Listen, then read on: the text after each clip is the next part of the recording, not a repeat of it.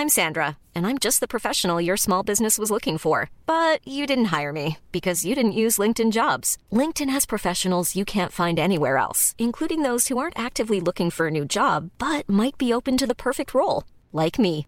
In a given month, over 70% of LinkedIn users don't visit other leading job sites. So if you're not looking on LinkedIn, you'll miss out on great candidates like Sandra. Start hiring professionals like a professional. Post your free job on linkedin.com/people today. Hey, it's Paige DeSorbo from Giggly Squad. High quality fashion without the price tag. Say hello to Quince. I'm snagging high-end essentials like cozy cashmere sweaters, sleek leather jackets, fine jewelry, and so much more. With Quince being 50 to 80% less than similar brands. And they partner with factories that prioritize safe, ethical, and responsible manufacturing. I love that. Luxury quality within reach. Go to quince.com slash style to get free shipping and 365 day returns on your next order. Quince.com slash style. Quality sleep is essential. That's why the Sleep Number Smart Bed is designed for your ever evolving sleep needs. Need a bed that's firmer or softer on either side? Helps you sleep at a comfortable temperature? Sleep Number Smart Beds let you individualize your comfort so you sleep better together. JD Power ranks Sleep Number number 1 in customer satisfaction with mattresses purchased in-store. And now, save 50% on the Sleep Number limited edition Smart Bed for a limited time. For JD Power 2023 award information, visit jdpower.com/awards. Only at a Sleep Number store or sleepnumber.com. One size fits all seems like a good idea for clothes until you try them on. Same goes for healthcare. That's why United Healthcare offers flexible, budget friendly coverage for medical, vision, dental, and more. Learn more at uh1.com.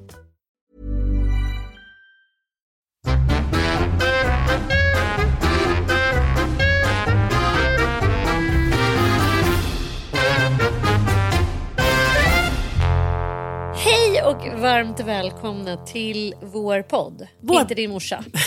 till vår podd. Inte din morsa. Det är vår podd. Det är det. Ingen ska tveka därom. lille Pejk, Guds lille Pejk. Du har inte märkt något nytt med mig? Du är snygg idag. Vad har du gjort? Kajal. Kajal Jag ska och börja med- mascara. För det har du inte haft på en månad. Kan ha glömt den lilla detaljen. Jag har bestämt mig nu att jag ska vara haute couture 70-tal. Det är lite jeans. Ja, Det är lite luxury hippie. Det är lite grått, det är lite ljus. Det är fritt. det är ju verkligen du i ett nötskal. Ja. Så du ska bara go for it. Det kommer bli... Jag har börjat följa min nya Instagram Men kan vi prata, nu går vi snabbt förbi, jag tycker vi gör det ibland. Vi ska tänka lite Alex och Sigge nu, att vi ska Ja, okej, krama ur Ska ämnena. krama runt. Men tills det det, här blir har riktigt med ämnet att göra. Med liksom stil på lite äldre människor. Jag ville bara prata klart om kajalen. Okej, ja, du ska tillbaka till kajalen. Okej, okej, okej. okej, ja. För jag tänker alltid när jag ser människor med kajal. Det är bra. Det är markerat. Det är lite konstnärligt. Det är inte white trash.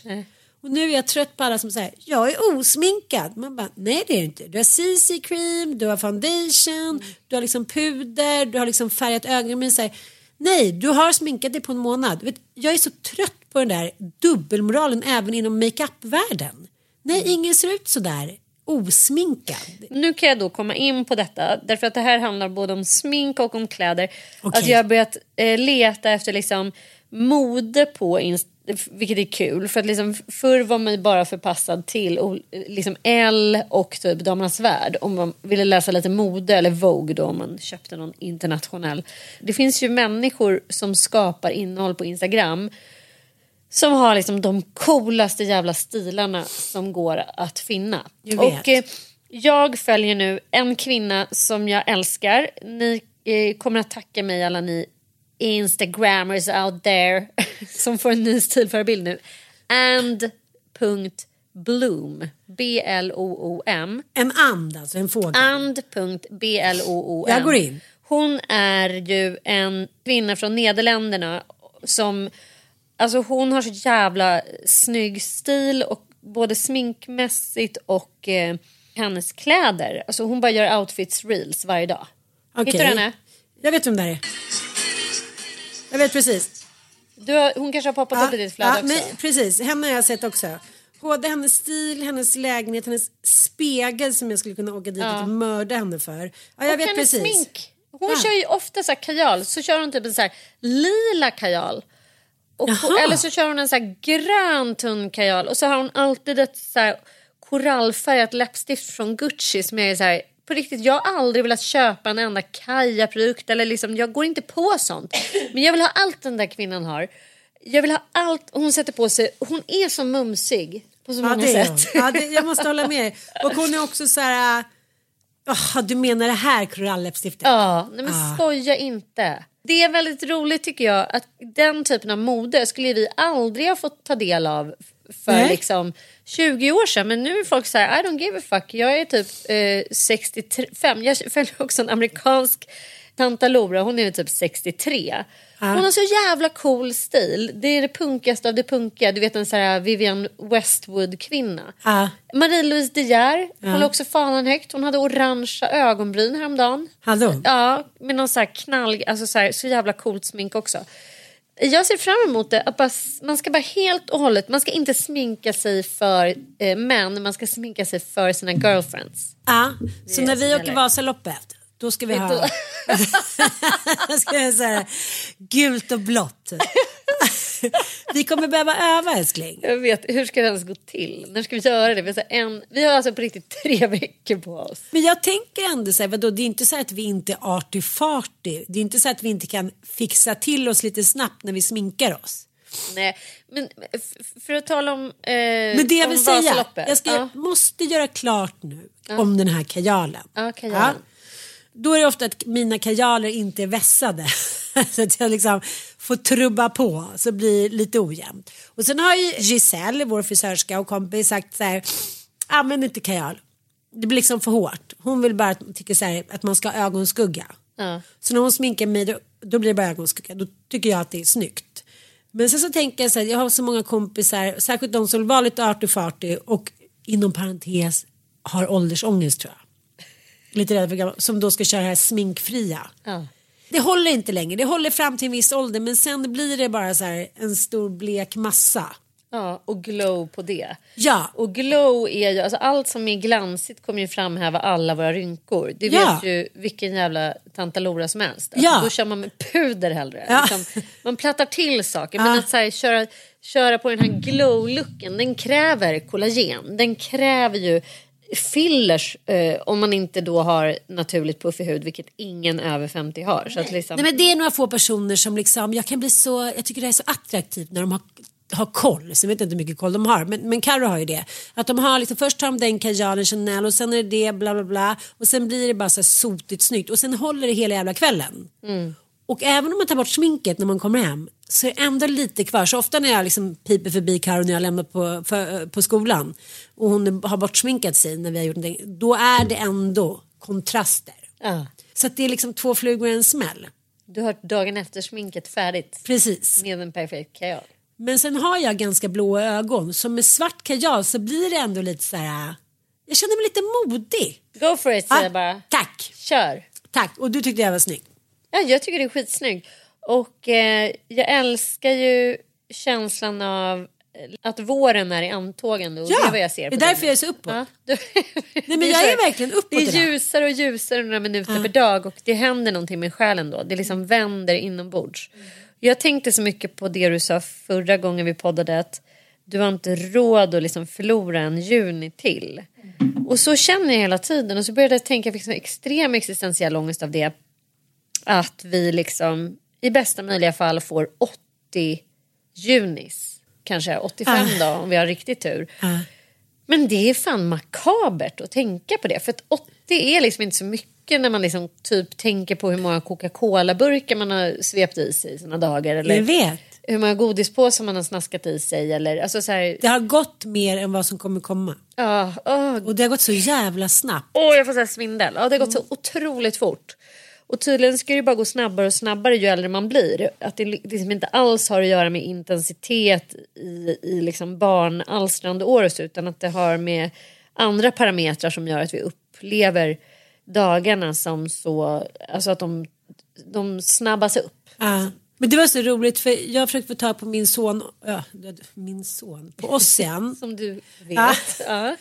Ja, men, vi hörs hela tiden och han sover över och vi också. Det är inte så att vi inte hörs. Men eh, om inte liksom jag har hört med honom på några dagar då blir jag så här, ja men nu kanske det är någonting och så här, jag blir stressad. Jag vill liksom att de hela tiden ska höra av, finnas nära. Ja. Så har jag inte svarat och jag är så här, "Ah, okej nej så ringde jag där. Han bara, jag sitter på bussen, jag hör inte det, jag ringer sen. Jag bara, nej nej nej, jag måste prata lite om Sälen och så ska du med och han bara, men nu träffade jag Martin Ayaga här, du vet Josefin Crafoord, gamla killen. Han här, tja! Och det blev så här, ja, de hänger ju lite. Och så sa han så här, men mamma, åh vad det var länge sedan vi hördes, jag sov hos er i lördags typ. Jag var så här, nej du förstår inte. Eftersom, ju äldre jag blir, det är en livstid för mig att inte ha hört din röst på fyra dagar. Han var så här, då insåg jag det där glappet. För honom är det så här, ja men det är oändligt fortfarande. Ja. Han är liksom, han är 21. Han, men, oj, du vet, han bara liksom gav sig inte, han bara, mm, gud vad jobbigt, Nej, men vi då pratat på flera du- dagar. Jag Ja, det kunde ju vara så att man typ inte såg sin morsa på tre månader för att man ö, åkte till Thailand eller gjorde Nej, man hade inte man ju helt, tanke man på tänkte dem. inte på det. Nej, det man var någon bara, gång när man var så här bakis eller någon snubbade typ stoppat in den på fel ställe. Man bara, ah, så bara okej, och så dagen efter man bakis så mamma. Och sen bara, okej. mm, mm. Det, är så- det fanns inte, de Nej. var inte en svär. Och nu kräver jag att, han, att de ska vara det. Mm. Ju äldre vi blir, ju yngre blir de på något sätt. Mm. Och det kan jag ångra så jävla mycket nu när jag tänker på så här, mamma och även pappa. Det vill säga att jag inte... Alltså, det är inte så att jag var 22 när pappa dog. Sen pratade vi om det grejer men jag, jag vet, det är så mycket man hade velat veta. Att man liksom inte började tidigare. Varför kunde jag inte fråga mamma när jag var 16? Alltså, jag har ju frågat henne mycket men det är ändå så här... Gud, vad gjorde hon då? Vad hette hennes kille där då? Varför det där med basketen? Och vad hade hon för drömmar? Man bara... Nej, hon var väl bara glad ändå typ. älskling, har du läst Bodil Malmstens barndoms, alltså hennes biografier? Du Eh, älskar ju också Bodil. men det måste jag, tycker gjort. Bodil har fallit väldigt mycket i glömska. Vad hände? Nej men liksom att hon gick ju bort i cancer men just att så här vad är liksom det, det postuma hyllandet av henne på något sätt? Alltså för att jag, hon, hon är en av de författare som har faktiskt gjort mest avtryck på mig. Och hon var ju ingen Kerstin Thorvall på något sätt. Hon var ju liksom ingen eh, galning på det sättet som hade massa extraordinära kärlekshistorier. Eller liksom, hon var ingen provokatör. Men Nej, inte alls. de barndomsskildringarna där hon växer upp med sin mormor och morfar i Jämtland. Plötsligt så förstod jag varför jag älskade hon så mycket. För att dels så berättar hon ju egentligen, tror jag, alla, alla kvinnors historia. Alltså så här, hon bemödar sig om att skriva ner sin släkthistoria. Ja. Och det är någonting som jag, du vet, jag ångrar så mycket att jag inte har intervjuat liksom mormor, Inger. Alla de här muntliga berättelserna, de är ju just bara muntliga. Alltså de, Ja. har, de står och faller med mitt minne. Och det känns, tycker jag, väldigt obehagligt. Om jag googlar så här, Inger Zachrisson så kommer det liksom inte upp ett enda ord om henne förutom när hon dog och att hon, eh, var hon ligger, kanske hennes dödsannons. Förstår du? Det är så jävla sjukt och det, hon har varit en så stor del av mitt liv och ändå så finns det liksom inte nedtecknat berättelsen om henne. Hon är borta. Och det är läskigt. Alltså, av det skälet, jag skulle typ kunna tänka mig att skriva en bok som egentligen inte är till för utgivning bara för att jag måste få ha det kvar till mina barn eller till mina barnbarnsbarn. Så här, förstår jag vill komma? Det är någonting väldigt obehagligt att de bara försvinner. Ja, så snabbt också. Jag tänker också så här, det är därför man ibland känner jag, när jag, jag kommer ihåg att jag bad någon, någon kompis om råd, så gud nu det är så jobbigt och allting skilsmässan. Och han var så här, du får bara sörja ihjäl dig så får du gå vidare. Det är liksom för kort livet.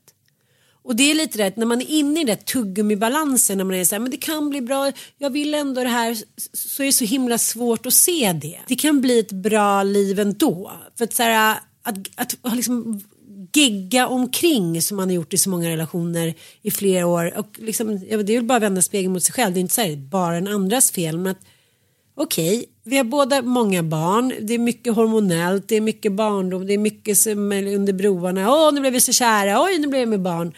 Och liksom, jag ångrar verkligen inte det. Men det är så här, nu när det inte ska bli några mer barn, tänker jag. Då måste det bli någonting annat och då måste det vara ett givande och tagande som ligger ungefär samma vågskål. Det kan inte vara så här att det ska tjafsas om vem som ger vad. Det ska bara kännas. Det måste ju finnas. Vi har ju pratat om det någon gång. Man skulle liksom ha en så soft, lugn relation. Typ som, ja men du vet, som när jag var på den här kaffedejten. Ja. Och att jag blir så provocerad att han har ansträngt sig. Jaha, men hur många förslag ska man ge? Marknad, gå ut i skogen, käka en middag. Typ så här, vad fan, vem tror han att han är? Bara, Jaha. Så de flesta som liksom impar på någon och så här, dejtar någon för andra gången, de gör det. Jag bara, jaha. Jag tar liksom, jag blir fan offended. Ja.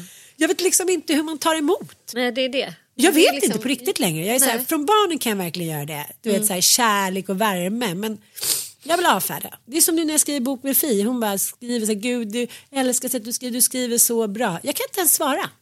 Inte? Jag klarar inte. Jag läser inte, jag tänker inte läsa det. Du, du, har, du har svårt att ta emot eh, Beröm. beröm. Ja. Men gud vad... Det är ett supertydligt eh, laundry trait alltså i vuxna barn eh, i tolvstegsgemenskapen. Så det är super liksom, ja, det är verkligen så här, jaha har du svårt att ta emot beröm? Att man typ nästan blir äcklad av att höra när någon säger någonting bra om en. Eh, och att man blir liksom så här, direkt börjar misstro den personen. Ja, Alltså så och jag tror att det är därför mitt, att det, jag har insett det nu när jag är i stegen att mycket av mitt kontrollbehov eller att jag själv Mm. vill liksom sätta igång det. Jag startar ett fotbollslag, jag sätter den där showen, jag startar en kör. Mm.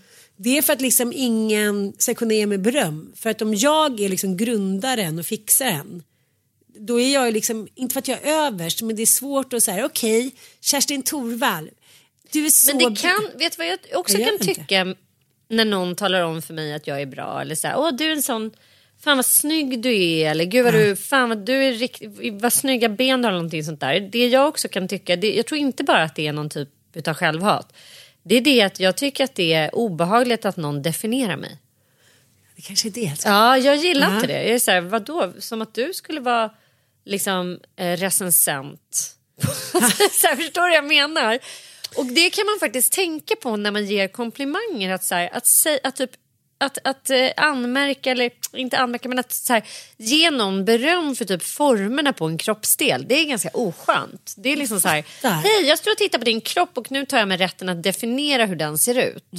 Eh, även om man gör det i positiva ordalag så kan jag i alla fall tolka det som så här, om en snubbe kommer fram till mig och bara Fan vad snygg röv du har. Man Nej, bara, nej, I nej, relation till vad?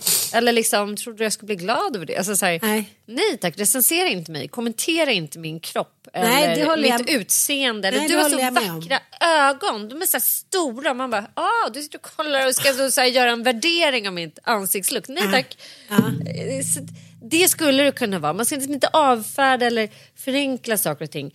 Men sen tror jag också att det kan vara så att man tycker att det är jobbigt att få beröm därför att man och nu kommer vi in på det som jag liksom brinner av, eh, jag vet inte, iver, nej, utan precis ordet på allas läppar eller frasen på allas läppar, love is blind. Såpan som jag var helt så jävla övertygad om att du hade så slaviskt legat och minutstreckkollat, men det har du alltså inte. Men du vet att jag alltid är lite senare än andra i utvecklingen.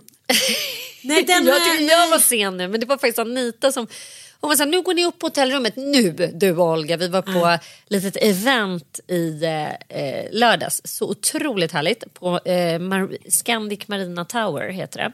Eller Elite Marina Tower, förlåt. Så Där jävla var jag nice på hotell. bortamatch. Jo tack, jag vet. Jag tänkte på det när jag låg där i hotellrummet. Här har hon legat och ump i skumpa. Det kanske var i samma rum.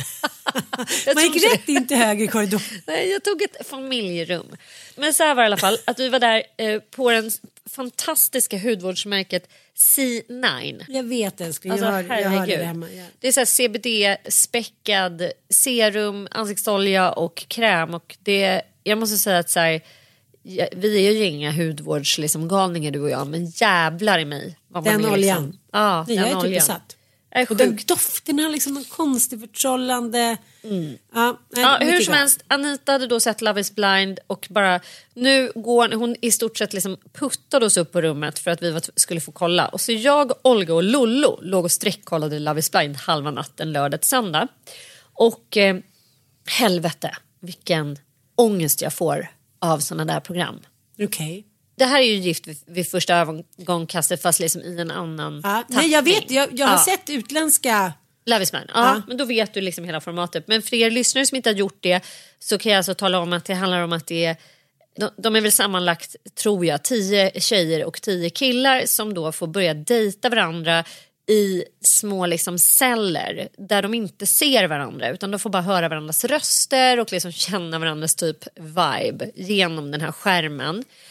Och då tänker man så här, gud vad roligt, de ska liksom få börja dejta och liksom love is verkligen blind här. Att man bara får gå på liksom så här personlighet för en gångs skull, det är så härligt. Men grejen är den att det som blir klaustrofobiskt för mig med såna där, det är ju att urvalet är gjort av någon annan. I förra podden så var det sjukt många av er som tyckte att det var... Eh, alltså ni, vi har delat våra poddlyssnare i två. Ni som gillar att få liksom, eh, urval gjort på loppisar eller ni som älskar loppisar med liksom så mycket som möjligt. Det Jag är fått så verkligen två tips. läger här. Men när det gäller kärlek, där är jag av precis diametralt motsatt idé. Jag vill inte att någon ska begränsa mig. När någon är så här, gud du ska få gå på en blind date med min typ bästa polare, ni kommer passa perfekt, då får jag panik. Eh, och Love is blind handlar ju liksom, urvalet är gjort. Det finns ju bara, som tjej när du kliver in där så finns det bara tio killar att välja på. Så du ska liksom då celldejta tio personer och sen ska du så fort som möjligt bestämma dig för vem av de här killarna du vill liksom fortsätta eh, gå vidare med enligt det här experimentet då. Och hur är verkningshöjden? Alltså verkningshöjden är, det är så konstig casting för tjejerna är ungefär tre gånger så heta som alla killar. Alltså det finns ingen kille som når upp till den så här, De behöver, inte, de behöver inte sitta där. så här, sämsta tjejens liksom, egenskaper. Man bara, vad har de gjort? Vem är det som har sense. castat de här killarna? Ja, det är liksom inte incels men det är liksom Dels är alla lite lönnfeta. Ursäkta men jag gillar inte som jag sa tidigare så här, fälla domar över folks kroppsformer och så här. Men liksom det är inga hottis. Alltså det är ingen som är så här, äh, men gud det här är en 10 poängare utseendemässigt.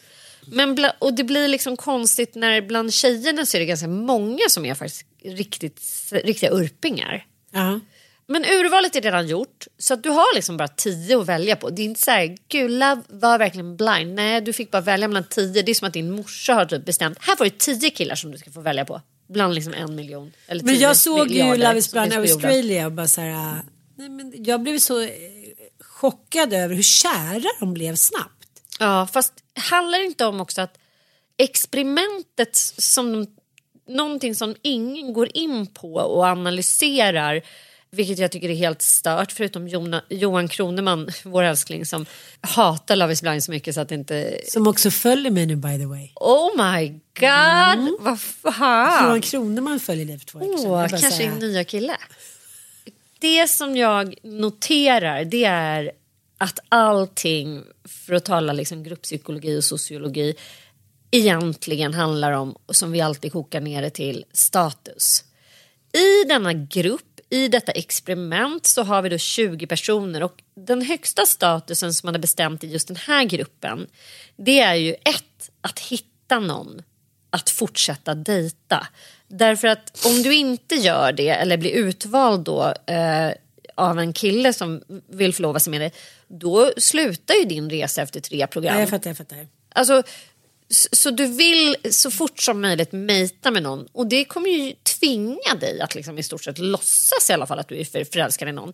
Så det som har hänt i liksom den svenska serien det är att jag skulle säga att det är ett par som genuint på riktigt är förälskade. Och vilka är det? Ehm, ja, men, det som händer är ju att Chrissely och Rasmus det är ju de- Chrissy Lee. Krisse Ly, alltså hon har ju estniskt ursprung. Ah, coolt. Och Rasmus, de två är ju liksom som klippt och skurna för varandra. Och det, de är, upplever jag det som, genuint förälskade. Och sen tror jag väldigt mycket att den här förälskelsen också bygger på att de har ett, en samsyn på drömmen om framtiden. Alltså han har drömt om en tjej som ser ut som Chrisse Ly. Och hon har drömt om en kille som ser ut som Rasmus. Båda två har varsina liksom hundar. Båda två är så här, ja men de gillar att ta en bärs och är lite så här. Det är arbetarklass. Alltså de, de, de har samma idéer och samma fundament på något sätt. De vill vara nära, de vill ha familj. Det är så här, alltså de har så, och sen i Det är väl allt som behövs. Ja men egentligen. Men, men, Look eh, at us typ. de andra paren, det är så plågsamt att se dem. Eh, alltså mer plågsamt tycker jag än eh, vi gift vid första ögonkastet. För att här är det ju fortsatt också så att de vet ju att så här, för, experimentet, först dejtar de varandra, får dejtar alla och sen gör de liksom urvalsprocesser och sen så till slut så bestämmer de sig för då att fria till den som de eh, upplever sig vara attraherad eh, av. Och då får de se varandra för första gången.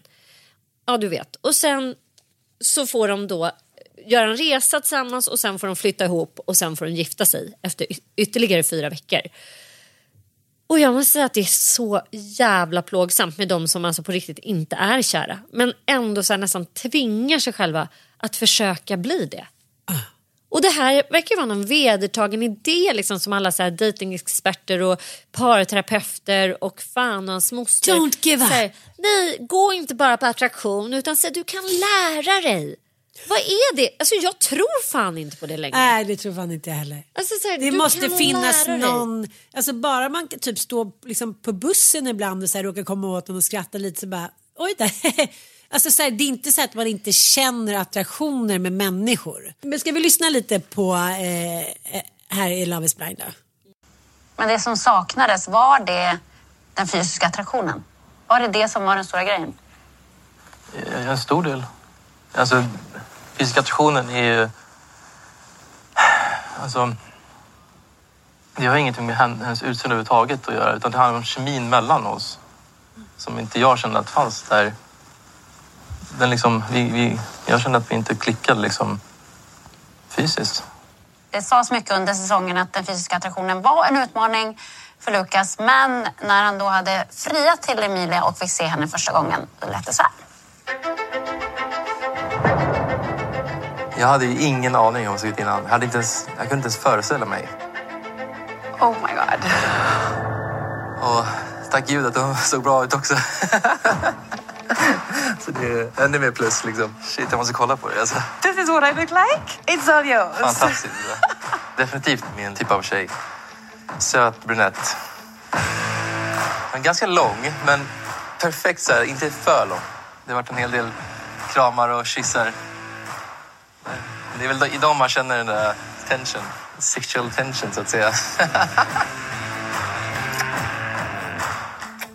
Nej, men ett extremt plågsamt par att följa det är ju Emilia och Lukas. Okej. Lukas är ju så här svärmorsdrömmen. Han har liksom rött hår, perfekt liksom fiffat och klippt och det är liksom chinos och det är den lilla skjortan och han är väldigt så ordentlig och så här. Men ganska snabbt får man ändå förstå att han är nog hyfsat utseendefixerad. Han har tänkt sig liksom en, en tjej i samma genre som han själv. Liksom, att det är ordning och reda på torpet. Liksom, och att han gärna hade sett någon liten petit tjej som är blond, smal och liksom söt. Får inte väga för mycket. Nej, men han dras då emotionellt, vilket ju känns som det enda sunda med den här mannen, till Emilia Holmqvist som är en asskön finlandssvenska. Som ju också ser råcool ut. Jätte, jättefin är hon. Är det här då Lukas Gustafsson? Ja, Ja, Lukas. Och han var ju med i Bingo och Katrins podd. Ja, precis. Han klarar inte av att bli attraherad av henne. Alltså han, eh, han får ju kämpa med det fysiska va? Säger Eh, han det? Ja, det är så här väldigt mycket fokus på det skulle jag säga. Åtta första avsnitten. Hur svårt det är för honom med denna. För hon är en fysisk kvinna. Hon säger ju det också i de här dejterna innan de får se på varandra. Att mitt kärleksspråk det är det fysiska. Alltså jag är en fysisk person. Jag vill liksom bli rörd av min partner. Jag, jag vill bli alltså fysiskt berörd. Det är jätteviktigt för mig. Och han är så här, det är det för mig också. Och sen klarar han liksom inte av att leverera. Man bara ser att det det handlar om för honom, som är det absolut viktigaste, det är att hon inte lever upp till hans utseendemässiga eh, ideal. Och han kan inte släppa det. Hur skön, underbar, cool hon än är. Hon tar, liksom jätte, hon, hon tar ganska mycket plats. Hon är så självklar i alla sociala sammanhang. Hon är råskön. Men han, Han är kär i henne så länge han inte ser henne. Ja, det är så jävla deppigt alltså. Och hon är sjukt snygg. Så det är liksom inte hennes, det är bara det att hon inte är så blond, petit och har sillisar typ. Som jag kan tänka mig att Lukas vill ha. Fast han vågar absolut inte säga det Nej. heller. Anita sa att hon var så otroligt imponerad av de här människorna. Att de är så, känns så mogna, som att de har funderat så mycket på kärlek. Jag känner bara så här, eh, de här människorna är typ förstörda av Instagram-memes och TikTok-utbildning. Alla eh, kan psykologisera och alla snubbar vet liksom hur man ska prata och kommunicera. Alltså kommunikation är jätteviktigt för mig. Bara, vilken 25-åring säger så? Förstår Too du? early man. Ja, de är så här, it's too early, ni ska inte veta sånt. Ni behöver inte veta sånt. Det är inte det som gör att ni kommer få ett lyckat äktenskap. Nej. Alltså det är bara inte det. Men det handlar mycket om att man så här, har snackat, liksom, man har tänkt sönder samtalet redan innan samtalet har förts. Ja, Förstår och det är liksom, de säger så, allting är så genomtänkt. Det finns ingenting som är One size fits all seems like a good idea for clothes until you try them on. Same goes for healthcare. That's why United Healthcare offers flexible, budget friendly coverage for medical, vision, dental, and more. Learn more at uh1.com. Wow! Nice. Yeah! What you're hearing are the sounds of people everywhere putting on Bombas socks, underwear, and t-shirts made from absurdly soft materials that feel like plush clouds. Yeah, that plush. And the best part? For every item you purchase, Bombas donates another to someone facing homelessness. Bombas. Big comfort for everyone. Go to bombas.com slash ACAST and use code ACAST for 20% off your first purchase. That's bombas.com slash ACAST. Code ACAST. Quality sleep is essential. That's why the Sleep Number Smart Bed is designed for your ever evolving sleep needs. Need a bed that's firmer or softer on either side? Helps you sleep at a comfortable temperature? Sleep Number Smart Beds let you individualize your comfort so you sleep better together. JD Power ranks Sleep Number number 1 in customer satisfaction with mattresses purchased in-store. And now, save 50% on the Sleep Number limited edition Smart Bed for a limited time. For JD Power 2023 award information, visit jdpower.com/awards. Only at a Sleep Number store or sleepnumber.com. There's never been a faster or easier way to start your weight loss journey than with PlushCare. PlushCare accepts most insurance plans and gives you online access to board-certified physicians who can prescribe FDA-approved weight loss medications like Wigovi and Zepbound for those who qualify. Take charge of your health and speak with a board-certified physician about a weight loss plan that's right for you. Get started today at plushcare.com slash weight loss. That's plushcare.com slash weight loss. plushcare.com slash weight loss. bara lite så här, åh det är spontant, det är crazy, utan de är så här som att de sitter på någon slags äktenskapsmarknad och ställer rätt frågor. Så här, hur, skulle vi, hur, ser vi, hur ser vi på ekonomi? Hur ser vi på... Nej men liksom, jag har aldrig blivit så klaustrofobiskt ångestladdad av ett program som... Eh, Gud vad intressant. För det jag läste någonstans också, någon krönika där det var så här hur sorgligt det är att se att ingen av de här paren som har flyttat in då i den här Östermalmslägenheten tycker att de har hittat rätt men infernaliskt nästan som så här, små barn som liksom inte vill bli av med någon kompis. Här, eh, att man så slåss för liksom någonting som inte finns. De är, så här, de är inte ett dugg mogna, de är otroligt infantila och barnsliga. Ja, sjukt infantila och barnsliga. Ah. Och så här, sabbade av Tinder för att de är så, så vana vid att liksom så kunna swipa bort sådana som de inte tycker ser ut som Kim Kardashian. Ja.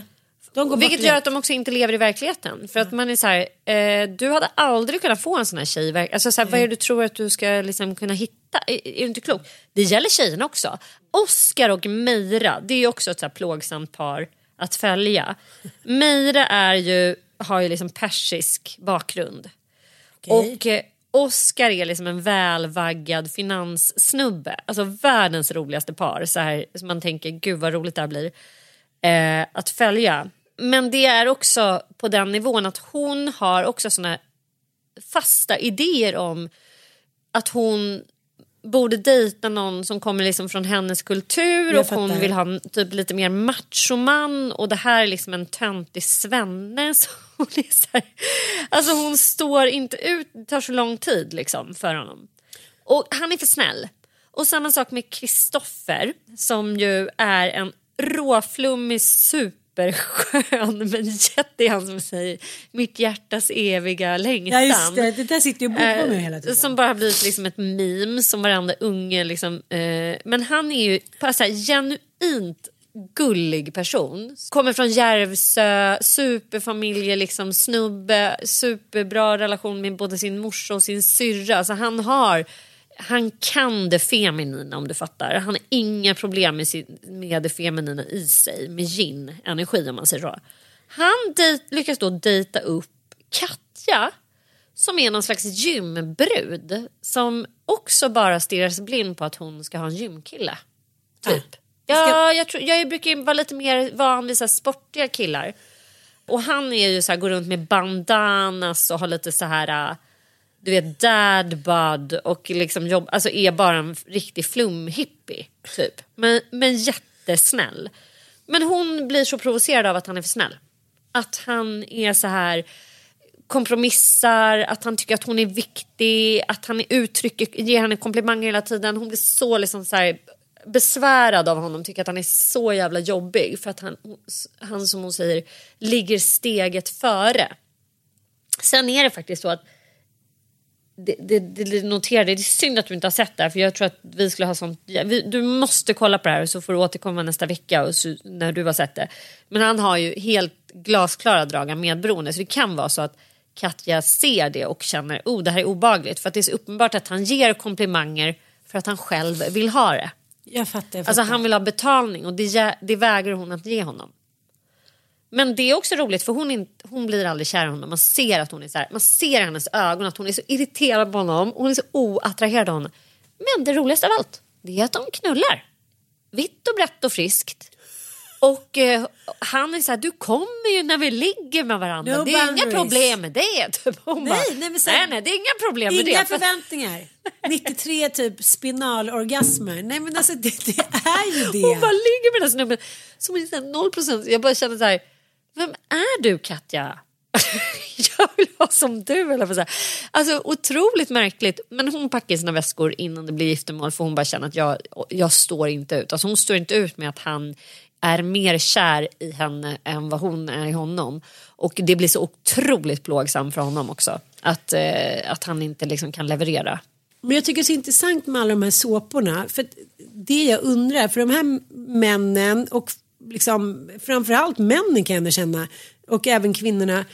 De verkar ju tro att de går in i de här programmen och projekten med någon form av så här, mm, jag, vill, jag bryr mig inte om utseende eller, liksom, eller bakgrund och så här, utan jag vill bara ha en djup kontakt bortom utseende och liksom kultur och jag, här, jag vill bara ha Cyrano de Bergerac.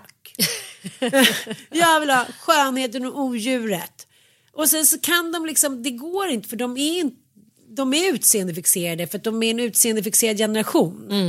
Så att det blir liksom dubbeltomhet. När de, Ja, de är också så här, de är en generation som tror jag är väldigt präglad av eh, liksom både corona och eh, våran liksom ekonomiska kris, får man ändå lov att säga. Så att de är också så otroligt kontrollbehov över så här, min framtid, jag måste liksom se till att den blir perfekt. Så de allihopa är så här, jag kan inte förstå, de är liksom i 25-årsåldern i det här gänget, 25 till 30 och alla är så här, var ska vi bo då? Hur hade du tänkt dig sen om vi gifter oss? Alltså, ska vi bo i din lägenhet? Hur ska det gå med liksom, när vi flyttar ihop och hur ska vi försörja oss? Och jag ska ju liksom starta eget och Alltså så här, samtal som jag typ still haven't had with my husband since 18 years. Nej. Förstår du? Jag, jag, jag har ju aldrig ens flyttat in i en mans lägenhet. Nej, Jag kommer tänka på det idag. Jag bara, men de har flyttat in hos dig. Alltid. Alltid, För jag har tänkt ja. så här, du vet när jag ser vissa av de här lägenheterna som de ska sambo i. Ja. Det är så här, nej men jag skulle inte klara en natt.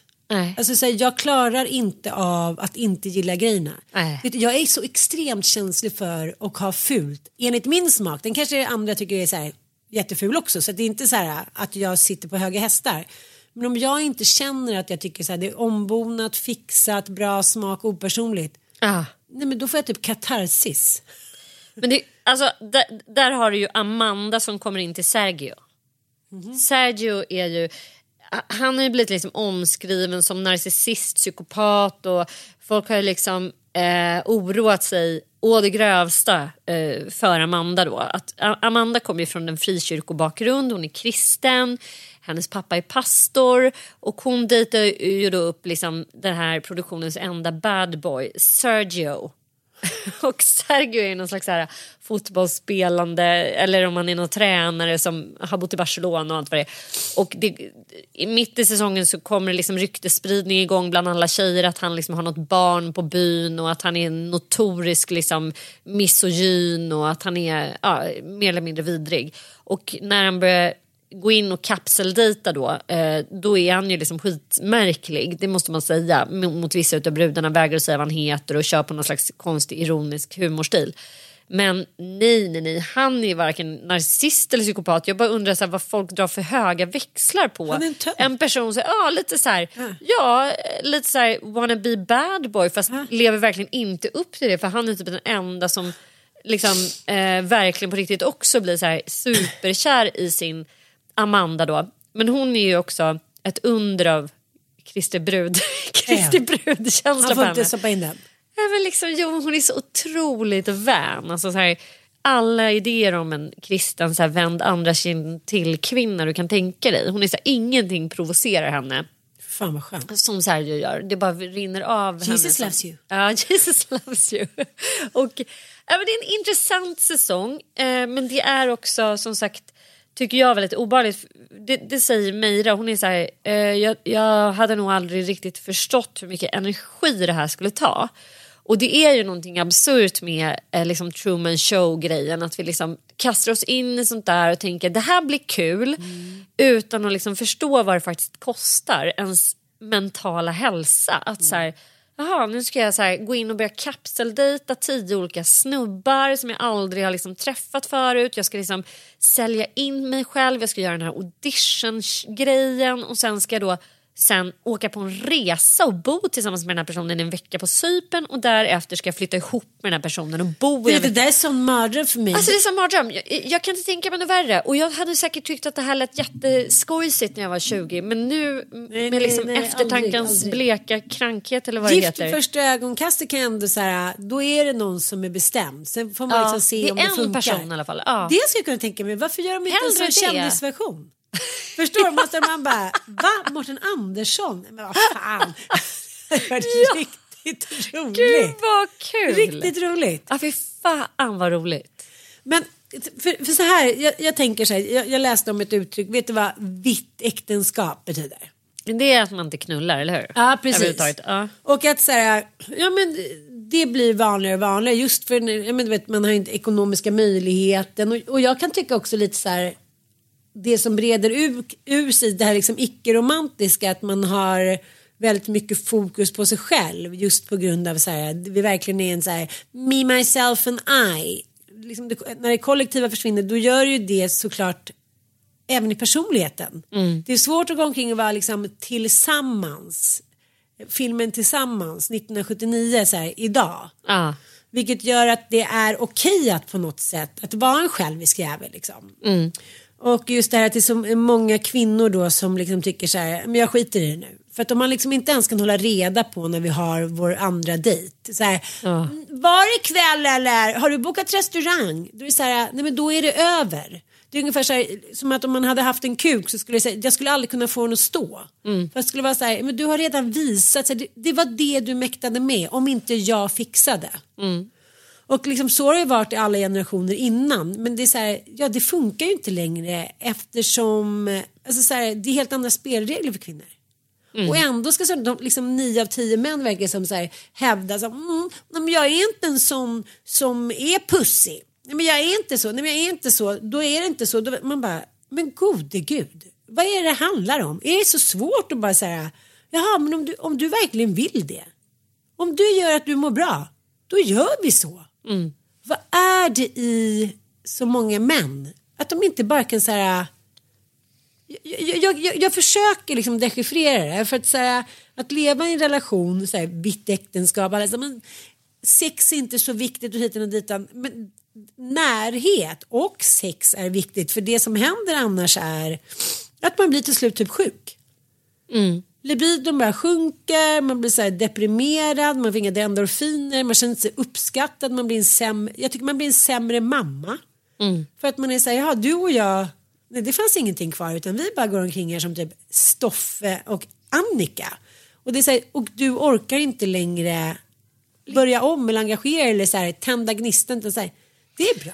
Ja, men jag kan också tycka att det är så jävla obehagligt när man säger okej, vitt äktenskap, det är det som, som nu då ska så normalisera, det nya att normalisera och liksom så här, ja, det kan väl finnas tusen olika rutiga och randiga skäl till att man för tillfället inte knullar med varandra för att man känner att man liksom kanske är nyförlöst eller ens mamma har dött eller man har liksom förlorat jobbet eller har någon ångest eller är någon kris eller sådär. Men när det är att man bara är så lite liknöjd så tänker jag att så här, om man nu har tappat sin lust är inte det liksom ett sorgligt... Ska man alltid normalisera allting? Så här, ah, men jag måste få finnas och må bra även fast jag inte har någon lust. Men jag tänker snarare så här, det är väl verkligen ett behov. Det är väl ungefär som att tappa sin hunger. Ja. Alltså, nej jag är inte hungrig. Ja, men då kan man ju ganska snabbt resonera kring, är jag deprimerad? Liksom, det är ju ett tydligt tecken på det och det skulle jag säga att liksom en förlorad lust också är. Att det är någonting i ens liv som gör att man liksom blockerar ett så här allmänmänskligt behov. Alltså nej, just nu kan inte jag spilla energi på fortplantandet vilket är så här ganska deppigt egentligen. För det är typ det som mänskligheten har det, det, det är egentligen alla däggdjurs starkaste drivkraft. Sen kanske, jag vet inte om det håller i sig när man blir äldre men sen är det också den här bonding livsviktiga bonding-hormonet. det är ju inte bara liksom en, här, en akt som ska leverera eh, avkomma utan det är ju faktiskt en akt som binder oss samman. Ja. Så när man inte längre vill ligga med sin partner då kanske man är så här, men jag kanske inte längre vill vara med honom. Nej. Eh, då är det Eller bara... så försöka, för, försöka hitta något nytt sätt. Och det är liksom, då får man vara lite öppen för både en det ena och det andra. Ja. Alltså så här, någonting måste man göra för bara så, så här, sitta och käka liksom ostbågar och så här, släppa en liten brakare vid köksbordet. Ja. Nämner inga namn. Eh, det är så här, nej, det kom, din pitt kommer inte stå och min liksom, libido kommer inte. Kom igång av detta. Nej. Nej.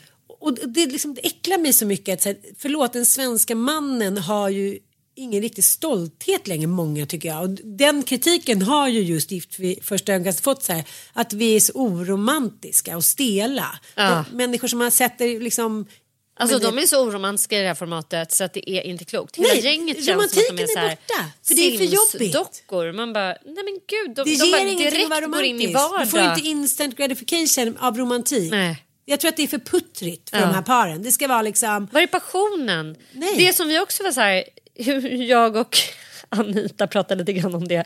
Att så här, nej men gud på vår tid, nej men på riktigt då skulle man ju så här de som var inne då, de, the power couples, det var så här Kurt Cobain och Courtney Love, två heroinister som levde liksom det så här, äckligaste och det skitigaste så här, passionsliv du kan tänka dig. Vad hade vi mer för par som var så här, the it couples? Ja men det var liksom Kate Moss och Johnny Depp. Ja men jag tycker, ja. Vad hade vi mer? Alltså, Men på något sätt förstår så- vad jag vill komma? Att Ja, liksom såhär då- Thåström Ja, och typ Thåström, Amanda, Amanda. Åhns. Ja, Alltså, det, var, det skulle vara passion. Ja, det Pamela Anderson ändå, Tommy Lee, även om de kanske Ja. inte var lite mer white trash. Att det var så här, jag såg dig, jag Mm. ville ha dig. Vi åkte till Hawaii och gifte oss och söp i tre Ja. dagar. Nu, nu får vi göra det bästa av det här. Ja.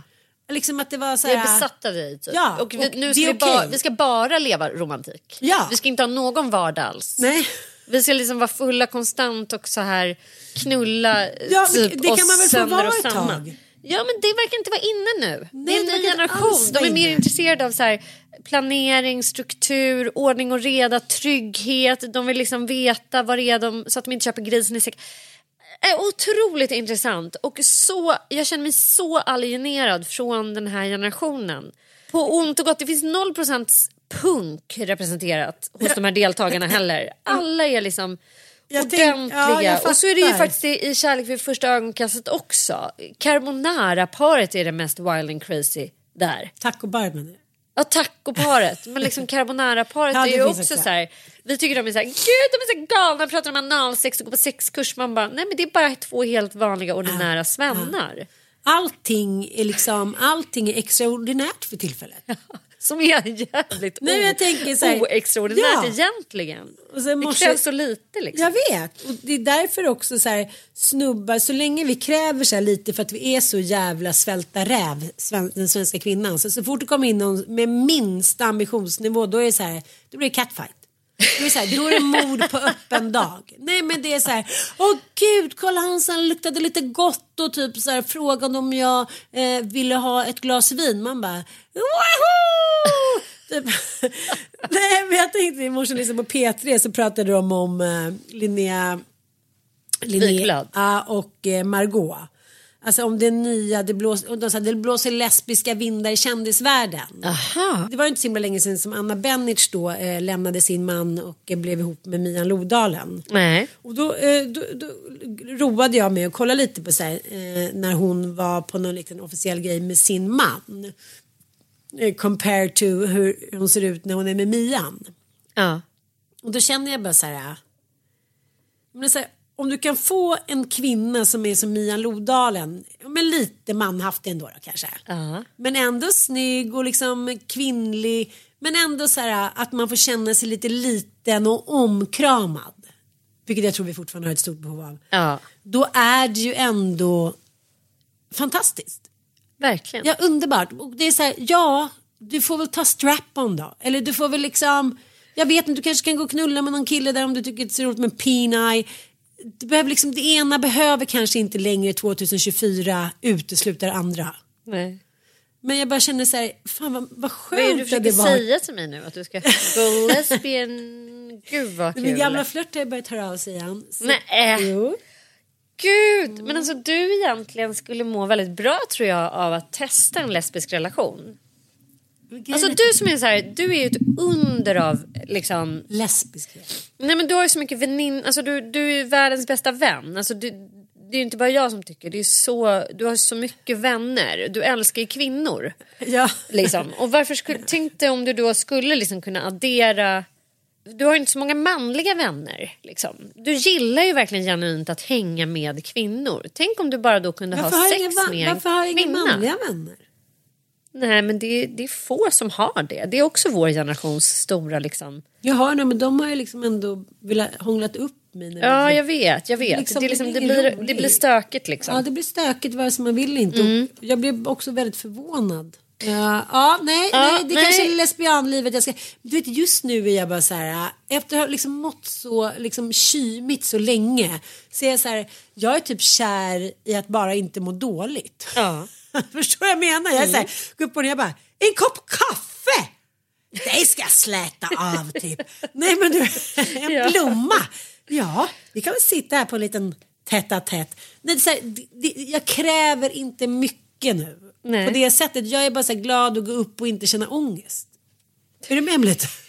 Nej men du vet så här, att sitta nu och ha en intellektuell människa i soffan bredvid mig, så liksom som jag inte känner och som jag ska vara kär i.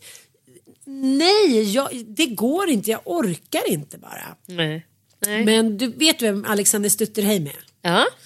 Ja, men det är ju eh, ja, en gammal kompis till mig. Eller, ja, bekant. killkompis. Ja, bekant kan man väl ändå säga. Liksom. Eh, men han skriver väldigt fint och ja, men du vet, han eh, tycker att han liksom, det här med kärlek har inte gått superbra hela tiden och liksom, ja, men han är lite så här bitter ibland. Då. Men så skrev han en grej häromdagen som jag bara kände så här, det här på något sätt pinpointar mänskligheten från dag ett. Och vi tror liksom att vi har befriats från det här. Det är någon tjej som han dejtar lite då. Han skriver väldigt fint. Jag kommer, aldrig, jag kommer dock aldrig dra ner på lyckan över att få gå en stund på jorden. Det är underbart att vara medelålders man, fri och oberoende. Vi ska prata ikväll. Vi säger varje gång att vi bara ska prata alldagligt i tio minuter. Kanske hör ett skratt av lättnad över att vi funnit varandra. Att vi kan vila i tysta andetag och inte bekräfta varandra med samtal om allt det stora som sker. Jag föreslår att jag kan läsa högt för dig istället. Kanske ur Vera von Essens nya. Det har det senaste gången slutat med att vi pratat i tre och en halv timme.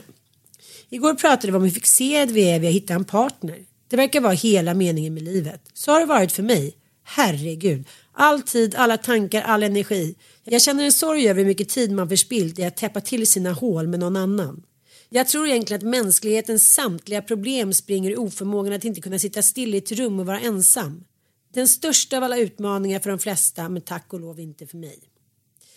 Precis när jag läste det så satt jag ensam i en soffa. Och jag förstår vad menar, det kändes inte bra. Varför satt jag där för? Jag, då kunde jag väl lika gärna diska eller ringa någon eller dit. Ja, att bara sitta med sig själv ensam i en soffa. Det är nog kanske mänsklighetens största utmaning. Kanske är det så. Vet- Ja, fast fan vad jag kan tycka att det är skönt. Meira och Oscar då, det här roliga finanskille och eh, den persiska tjejen. Eh, hon är ju en ganska introvert eh, kvinna som gillar tystnad. Och Oscar är ju en riktig liten pladderapa. Det är en kille som inte vill sitta ensam i en soffa. det är du. Och hon blir ju liksom helt galen när de ska testa att vara sambos då för första gången. Ingen av dem har varit sambos någon gång tidigare under livet och han har någon slags idé om att så fort det är en annan då person i rummet då ska man vara social. Och hon är så här, man måste ju kunna vara ensamma tillsammans. Alltså vi måste ju kunna vara tysta fast vi är i samma rum. Nej, hur tänker du då när man kommer hem? Alltså den diskussionen, vi lyssnar lite grann på den. Ibland är man trött och orkar inte prata. Du kommer finna massa sådana situationer där jag inte orkar prata. Om jag då känner att du inte klarar av att sitta tyst med mig utan att du måste prata konstant eller... Nej, då kan kommer man ju det, bara, kommer det bli jobbigt för oss. då kan man ju bara säga så här, Oskar jag är jättetrött, jag orkar inte prata. Kan vi bara vara tysta?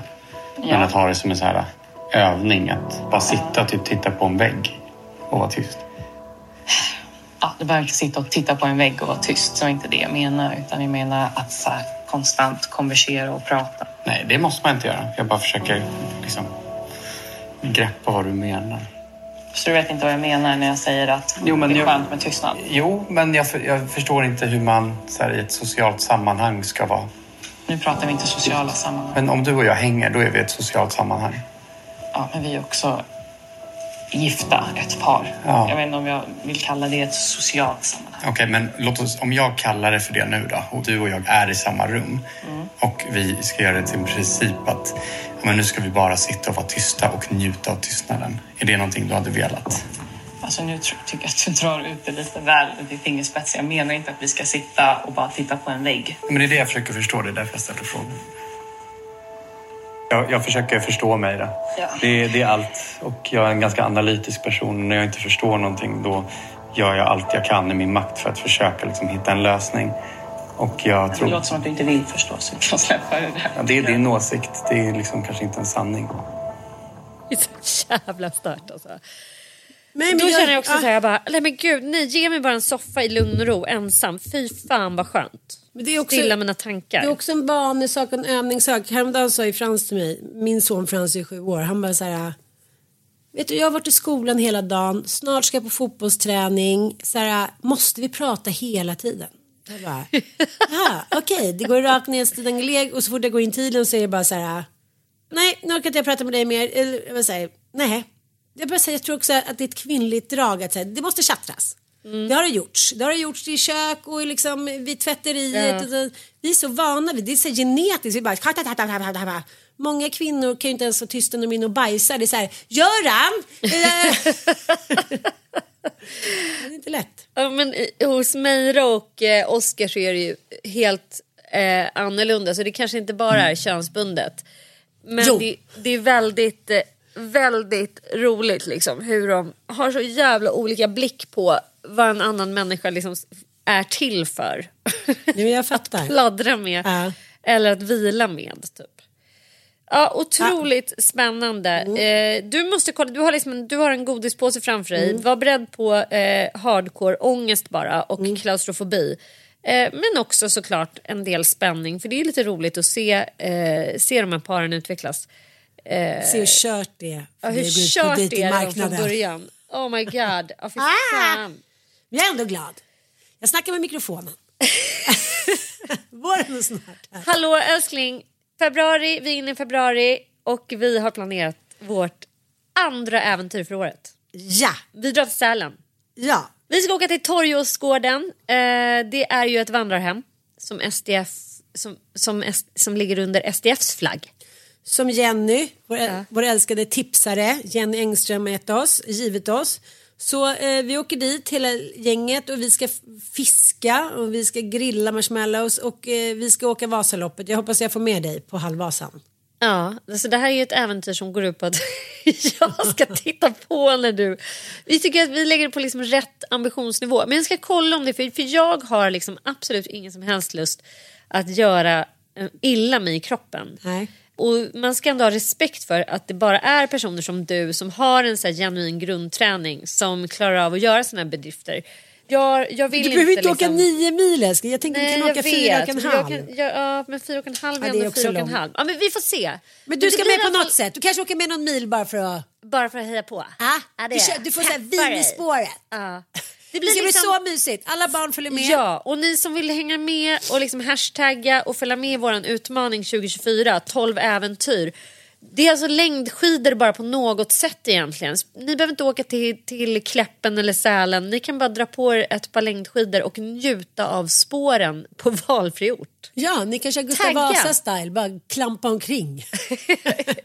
Tagga oss 12 äventyr. Vi gör det här tillsammans med Didriksson hela året. Och idag Ja. har vi bestämt eh, med eh, Krickelin att vi ska dit och kallbada med henne. Varberg, Och ja. se hennes nya butik. Det ska bli så jäkla mysigt. Ja, supermysigt. Tjoho! Puss och kram. Puss och kram.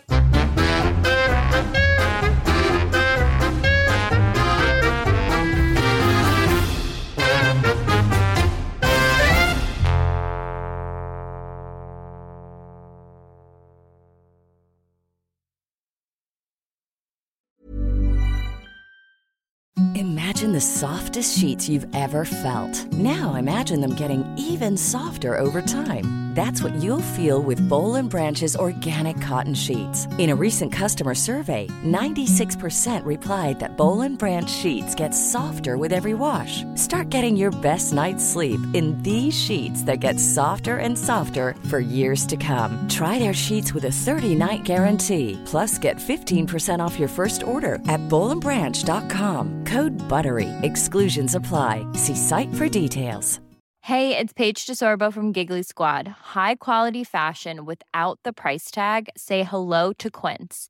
I'm snagging high-end essentials like cozy cashmere sweaters, sleek leather jackets, fine jewelry, and so much more. With Quince being 50 to 80% less than similar brands. And they partner with factories that prioritize safe, ethical, and responsible manufacturing. I love that. Luxury quality within reach. Go to quince.com slash style to get free shipping and 365 day returns on your next order. Quince.com slash style. Hi, I'm Daniel, founder of Pretty Litter. Cats and cat owners deserve better than any old fashioned litter. That's why I teamed up with scientists and veterinarians to create Pretty Litter. Its innovative crystal formula has superior odor control and weighs up to 80% less than clay litter. Pretty Litter even monitors health by changing colors to help detect early signs of potential illness. It's the world's smartest kitty litter. Go to prettylitter.com and use code ACAST for 20% off your first order and a free cat toy. Terms and conditions apply. See site for details.